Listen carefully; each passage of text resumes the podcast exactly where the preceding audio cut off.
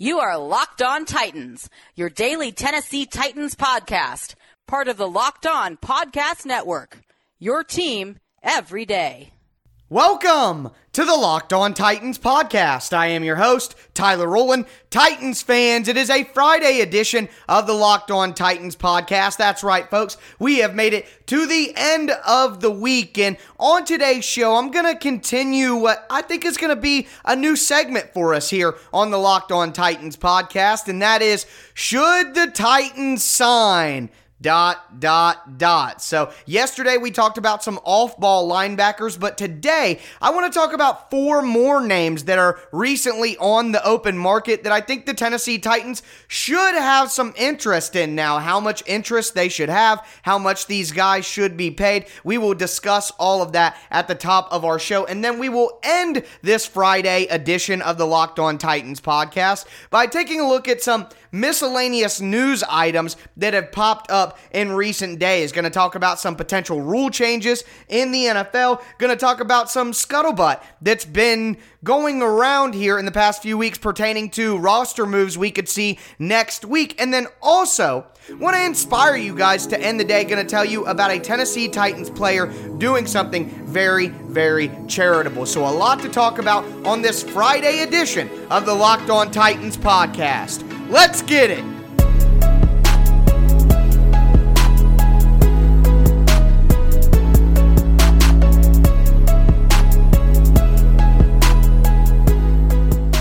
We are going to kick off this Friday edition of the Locked On Titans podcast with a new game I like to call Should the Titans Sign? We started with our inaugural segment yesterday and discussed off-ball linebackers KJ Wright and Kyle Van Noy. And today, while we do have one defensive player to discuss, we are going to primarily focus on the offensive side of the ball with three of the four names being offensive players. So excited to dive into those names with you guys. Before we do, just a quick reminder that I am the only Tennessee Titans content provider that you are going to find putting out Monday through Friday Tennessee Titans content, not only during the season, but all year long. So make sure that you never miss an episode by subscribing to the Locked On Titans podcast on whatever platform you do stream. Also, follow me on Twitter at Tic Tac Titans, and if you would, follow the show with the new Facebook page at Locked On Titans Pod. But with all that housekeeping out of the way, let's dive into these names. And the first name that I want to talk about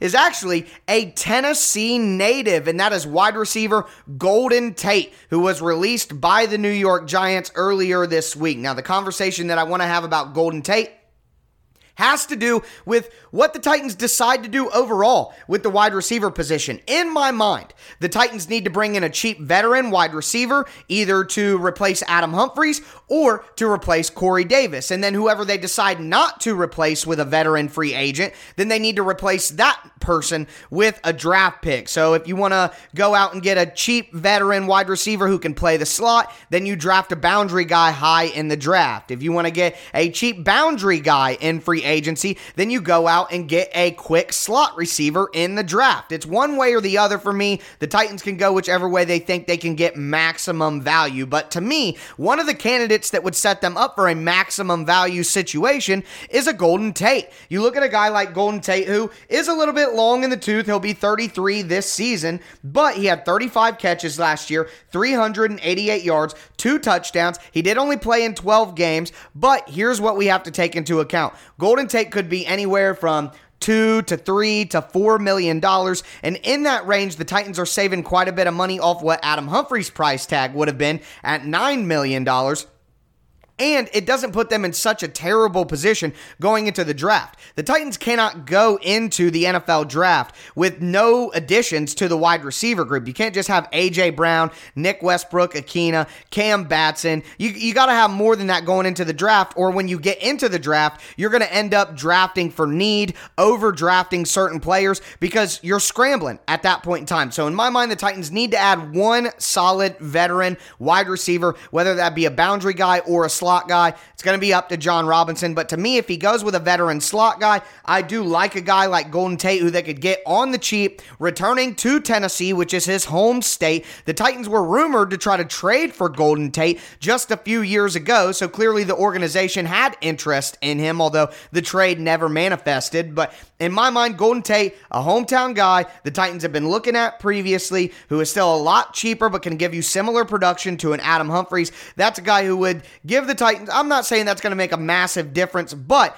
it at least gives them a little bit of maneuverability in the draft, and they aren't in a tough spot where they have to go out and get two wide receivers that they hope to contribute from day one in early rounds. So it kind of frees them up to take best player available in the draft and do a little bit more. So Golden Tate is somebody I would have interest in. Of course, the price tag is what matters most, but $2.5 million, $3 million, $3.5 million, $4 million, that's pushing it. But right in that range, I would consider a guy like Golden Tate. And at his age, 33, the production last year, only playing 12 games, I don't see why he would get close to the top end of his price range. Now, the next name that I want to talk about is another name that may be a little bit older, but I think makes a lot of sense for the Titans. And I've talked about him before, actually, when we discussed our cap casualties.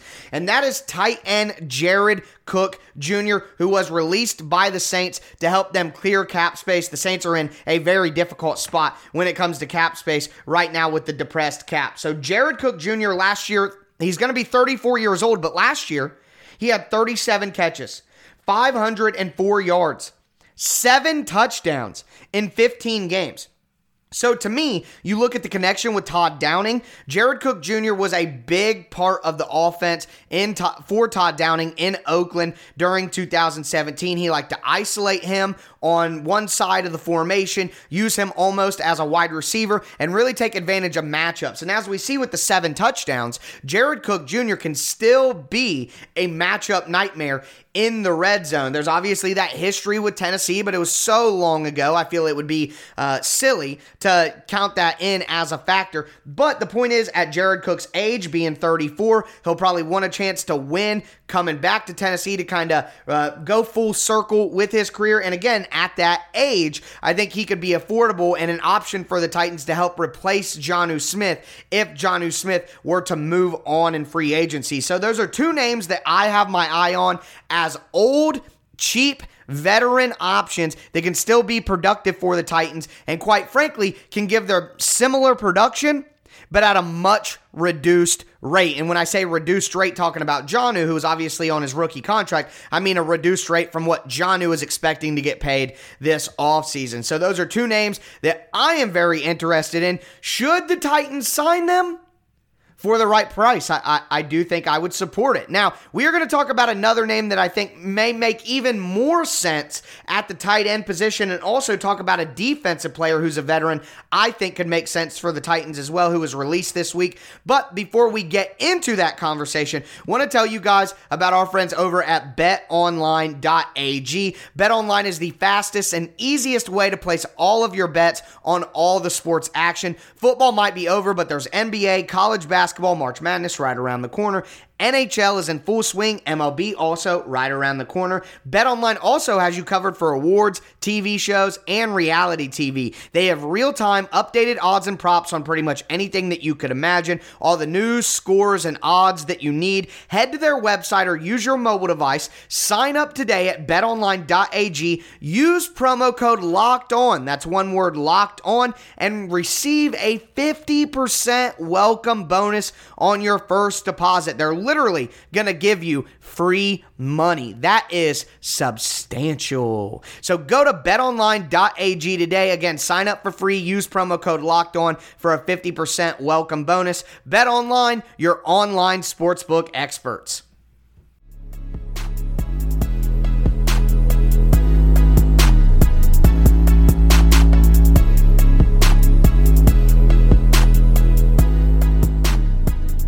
It is time for another round of Should the Titans Sign? Before we dive into the next two names, do want to tell you guys about a new podcast from the Locked On Podcast Network, and that is the Locked On Today podcast. So right now I'm covering everything you need to know about the Titans, but what about the rest of the sports world? Now, the Locked On Podcast Network has you covered there as well with Locked On Today, hosted by the great Peter Bukowski, also another American cheese supporter, and it's all the sports news that you need every single morning and under 20 minutes. It's like having the sports section read to you. Subscribe to the Locked On Today podcast wherever you get podcasts. But let's dive into the next two names in Should the Titans Sign? And the first one that I want to talk about, again, on the offensive side of the ball, is tight end Kyle Rudolph, who was recently released by the Minnesota Vikings. So the reason that Rudolph was released, and Rudolph was unhappy last year. He had a lot to say. He was somewhat of a malcontent for the Vikings last year because he wasn't being utilized in the way that he thought. He wasn't getting the ball. They were transitioning into using Irv Smith Jr., a tight end I'm actually personally pretty high on, using Irv Smith Jr. a lot more as their primary tight end. And, you know, Kyle Rudolph didn't like that. Thinking about that, let's start there. So thinking about that, one, that does give me pause, because if Kyle Rudolph is a guy who sees himself as still a top number one tight end who should be getting the ball and getting all the snaps, well, then maybe he's going to want a certain price tag that I don't think the Titans should consider paying. I mean, Kyle Rudolph last year had 28 catches, 334 yards, one touchdown in 12 games. He's going to be 31 years old. I mean, a guy like that shouldn't be getting around $6 to $8 million. Now, let's talk about a price tag of around $4 to $5 million, $3 to $5 million. Well, in my opinion, Kyle Rudolph would be a solid guy to replace Jonnu Smith. The Titans can quell some of those concerns. Rudolph would be their number one tight end, and although he did not enjoy blocking in the Minnesota Vikings zone scheme, maybe if he was the tight end number one and he knew that he was going to get targets as opposed to giving the targets to somebody like an Irv Smith Jr. in Minnesota, maybe that would entice Kyle Rudolph to take the spot in Tennessee. I'm personally very, very intrigued by Kyle Rudolph if the price tag is right, which is what all these conversations will come down to. But again, $4 to $5 million for Kyle Rudolph compared to $10, $11 million for what Jonnu Smith could be paid.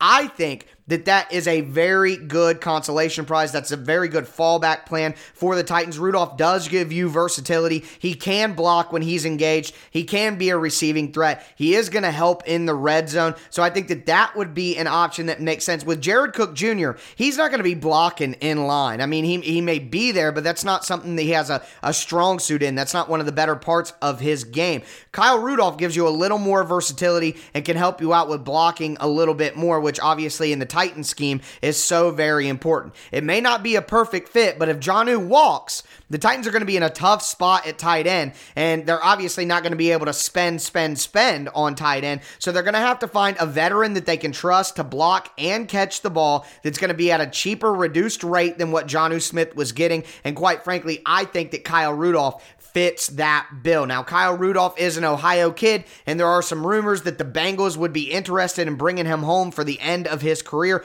Maybe that nostalgia would appeal to him and he would go there, but again, depends on the price tag. I think at about $4 to $5 million, the Titans could get a steal with Kyle Rudolph, and if you're thinking in your head it could be even cheaper, well, even cheaper makes it even much more plausible in my mind. So I do like Kyle Rudolph as a suitable replacement if Jonnu Smith was to leave. Now, after talking about three offensive players, I do want to dive into the lone defensive player on my list. And I'm not completely married. I am much more interested in Golden Tate, Jared Cook Jr., and Kyle Rudolph than I am this last player. But depending on what happens with the Titans' cornerback situation, this name could make sense, and I'll explain why. The name is Desmond Trufant. Now, that's obviously a guy that most of you have heard of. Trufant was one of the better cornerbacks in the NFL during his athletic prime. Now, he is going to be pushing it here. He's going to be 32 years old this season. He only played in 6 games last year, had 1 interception, 20 tackles, and 4 pass breakups. But the 6 games obviously gives you concerns. He's an older player dealing with injuries, but if the Titans were to cut one of Adoree Jackson or cut one of Malcolm Butler, It's the same conversation that I had with you guys about wide receiver. The Titans cannot go into the draft with only Christian Fulton and Malcolm Butler, and then who knows who's going to be the third guy right now. We'll draft another rookie.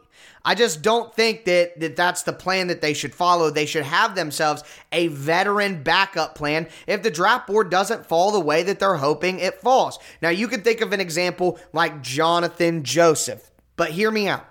Rather than having your fourth cornerback be 36, 37 years old and on his way out of the NFL and more of a coach, you bring in a guy like Desmond Trufant who can play that other boundary cornerback with Malcolm Butler or Adoree Jackson. Then you have Christian Fulton in the slot or Christian Fulton outside and Adoree Jackson in the slot. Either way, then you have three cornerbacks who you can realistically count on and know that you are going to be playing with those guys. Then you can go draft another cornerback in the middle rounds to help develop, whatever just opens you up to different possibilities. But for me, like I said, I'm not huge on this idea, but if the Titans do cut one of Adoree Jackson or Malcolm Butler and they look for a veteran option in free agency to add as a depth piece to somebody they can count on at least to know what they're doing when they get out there, I think Desmond Trufant would make a lot of sense. Now, I would not be willing to pay what Desmond Trufant may be hoping to command, and maybe some team that's very desperate for cornerback help will look at his name, look at his pedigree, and they'll give him,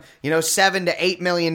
But for me, a $2 to $3 million contract for Desmond Trufant for 1 year, I wouldn't be 100% against that. I simply wouldn't. So that's going to do it for this Friday edition of Should the Titans Sign? We're probably going to do this a couple more times until we get to free agency, especially next week when the words that are being thrown around are massacre and bloodbath. So I'll explain why those are the terms that are being used to describe next week in the NFL in our third segment when we look at some of the random national news stories and, of course, our Friday inspiration. Now, before we get into that, I want to tell you guys about rockauto.com. Rockauto.com is a family business that's been serving auto parts customers online for 20 years. Make sure you go to rockauto.com today and shop for all of your auto and body parts needs from hundreds of different manufacturers, all the brands, specifications, and prices that you prefer. Best of all, prices at rockauto.com are always reliably low,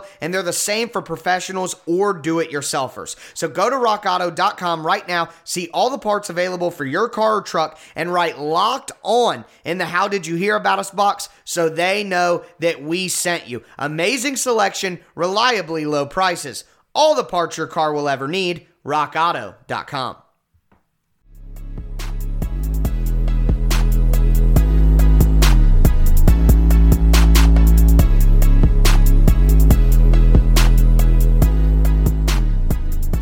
Friday, ladies and gentlemen. I certainly hope you guys are ready to have a safe and enjoyable weekend. Now, I do want to say before we get into our final conversation of the day that I am very, very excited for what's to come here. We have NFL free agency just a few weeks away, and having these conversations about who makes sense for the Titans, how much money should the Titans pay them, I just love it. It gets me going. I love having those conversations with you guys on Twitter as well. That's why I just want to take another moment to remind you guys, the show is free, so bear with me. Subscribe to the Locked On Titans podcast on whatever platform you do stream. Like I said, Monday through Friday content, you cannot miss out, especially when free agency actually kicks off. You're not going to want to miss any of my reaction to the moves that the Titans make when things really get popping. And to get my immediate reaction to things, make sure that you follow me on Twitter at Tic Tac Titans. Follow the show at Locked On Titans Pod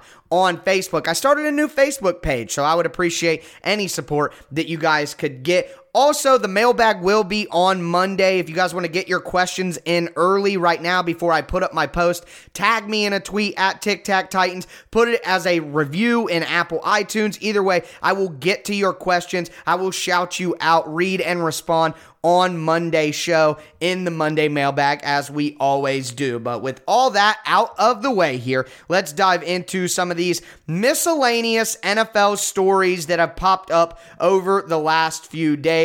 And the number one that I want to get into is some league rules that could be changing in the NFL. So, number one, here is the first rule I want to talk about, and it was submitted by the Buffalo Bills. So, the way this works is teams actually submit these ideas to the NFL, and the Buffalo Bills have submitted a rule change proposal to the NFL that would bar interviews for front office and coaching positions until after the conference title games and hirings until after the Super Bowl.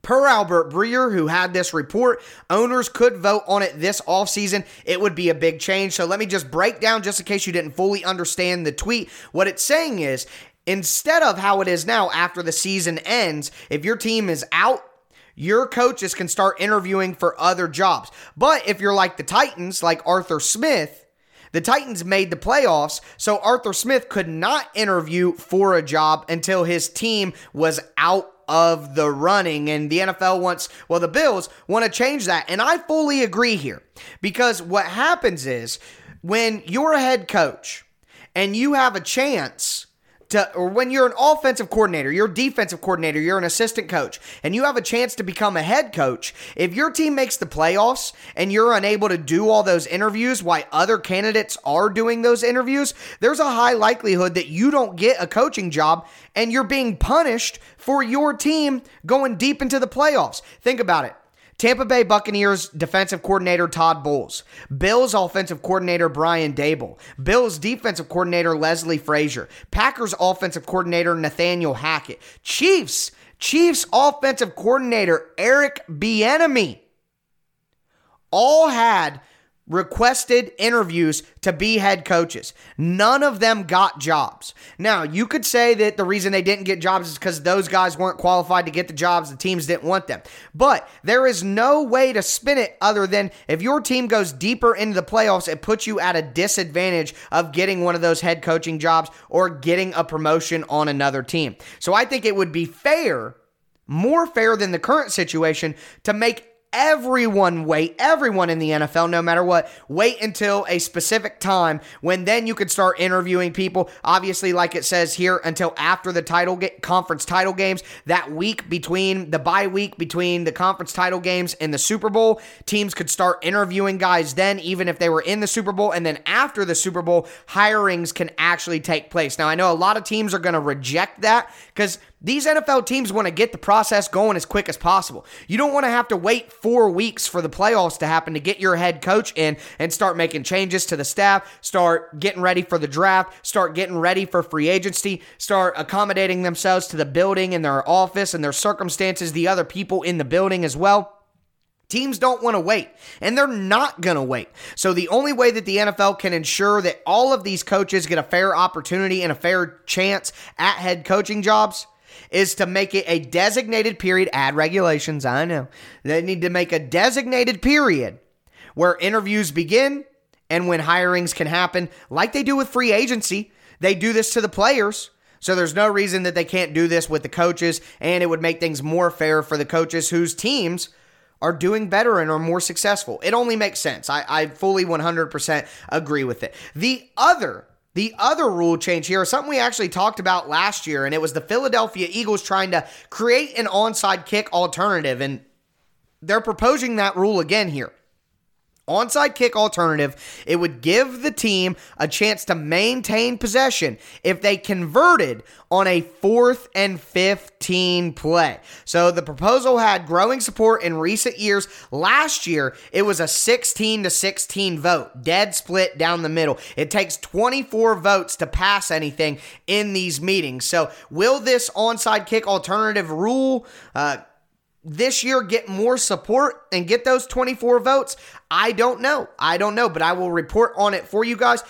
4th and 15's kind of shaky. To me, it would be better to look at what the percentage chance was of recovering an onside kick with the way the onside kicks used to be, and then looking at 4th and whatever yardage percentage-wise lines up to that. So the probability of recovering your own onside kick under the old rules versus the probability of converting a 4th and X yards play. They should try to match those up so that it makes sense. But that's another rule that's going to be interesting to watch and see what happens with that, because It was, I think, 12 years ago today or 13 years ago today when the New Orleans Saints had that surprise onside kick in the Super Bowl that they recovered that totally changed that Super Bowl. Well, as I said on Twitter, that is an impossibility in the current setup with the current rules and how things are. And the fact that a play like that simply cannot happen and is impossible in the NFL, well, that's bad for the product. That's bad for the games. That's bad for comeback attempts. And ultimately, it's bad for TV. And this is an entertainment business. Never forget this. Football is an entertainment product, no different than a soap opera on CBS at 2 p.m. in the afternoon. Okay? This is just a manly soap opera that we all love, guys. So, to me, make it good TV. Find a way to get onside kicks, or at least an alternative to onside kicks, back into the game so teams have a realistic chance to come back. Next, the next little thing that I want to talk about is something that I mentioned at the end of last segment, and it's just some quotes here. I'm not going to give you guys the exact quotes, but we got an anonymous NFL executive that said next week in the NFL, starting March the 7th, is going to be a massacre. And to contextualize that, Bidwell, I forget the guy's first name, having a blank, just let me live, but the owner of the Arizona Cardinals, Michael Bidwell, boom, you doubted me, didn't you? Michael Bidwell from the Arizona Cardinals said it would, quote unquote, be a major shift and talent. Let me translate. So basically what's happening here is with the depressed salary cap, teams are going to have to get under the salary cap or they face a $5 million fine and loss of draft picks. And because of that, we're going to see good players who in other regular off seasons would not be cut because teams have to save money. Kyle Van Noy from the Dolphins is a great example. I said yesterday, he didn't get cut because he played poorly or didn't live up to his contract. He got cut simply because the Dolphins had to save some money. So we're going to see a ton of players who you would not expect get cut this year and be free agents. And with the amount of free agents that are going to be on the market and the lack of money that's going to be on the market, you should expect to see a lot of really quality football players take cheap one-year deals, hoping that they can cash in on a regular market next year. And I certainly hope the Titans are able to take advantage of that kind of market. So I wanted to talk about that with you guys. And then our Friday inspiration, real quick, just want to dive into this. And it comes from a guy, we talk about Isaiah Wilson and how the Titans got their personality and their character evaluation wrong with Isaiah Wilson, but we have to look at a guy like Jeffrey Simmons, who it's well documented the red flags that were around him coming out of the draft, not just the ACL, but you know the physicality incident, the assault incident that took place when he was in high school, but Jeffrey Simmons has turned into a stellar teammate and a stellar man in the community, and I want to continue to let you guys know about that. So, obviously, the winter storms hit pretty hard, especially in the South, and they hit Jeffrey Simmons' home state of Mississippi pretty hard as well. Well, Simmons is doing what he can to help out his community. Last Friday, he actually passed out signed t-shirts and had meals provided by a local eatery. He passed those out to local law enforcement officials, passed those out to electrical workers who are trying to rebuild the city in Macon, Mississippi. So he pretty much did anything he could to help, donated a lot of money, donated his time, made sure that he's helping out his community. He had this to say, quote, I take pride in doing this. I take pride in just being able to show people that I don't have a hot head, as people say. I just want to show people that no matter how far I go or how far in life I go, I'm always going to remember Noxubee County. I'm always going to give back. He also said, or not him, but an electrical worker who Jeffrey Simmons helped out had this to say, quote, it's good to see somebody come in here and reinvest their time in the community. I like to see that as a parent of children who are growing up in the community. So, end quote there. Jeffrey Simmons not only impacting his own community, not only dispelling the noise around what kind of person he was pre-draft, also helping those workers and setting a good example for the children of that community as well, that no matter what you do, how successful you are, you need to come back and help the people who helped raise you. So got to give credit to Jeffrey Simmons. People want to talk down on Jeffrey Simmons, and quite frankly, he's a player that I have a ton of respect for, and you know, football-wise, I'm falling in love with watching him play. He makes football fun. I get excited to turn on the tape and watch Jeffrey Simmons, and knowing that he's doing this kind of stuff in the background, it's part of the reason why I gravitated so quickly and so hard to Kevin Byard. He's not only a fantastic player out on the field, but he's a great guy. and he's doing everything he can to use the fortunate circumstances he's in to give that back and pay that back. And it looks like Jeffrey Simmons is on that path as well. And I want to give a little credit to Kevin Byard as a leader, who I'm sure is having those discussions with guys in the locker room. But that's going to do it for me today, folks. Another excellent week on the Locked On Titans podcast. I'm going to be back with you guys on Monday. Like I said, have a safe and enjoyable weekend. As always, I am your host, Tyler Rowland, and this was Locked On Titans.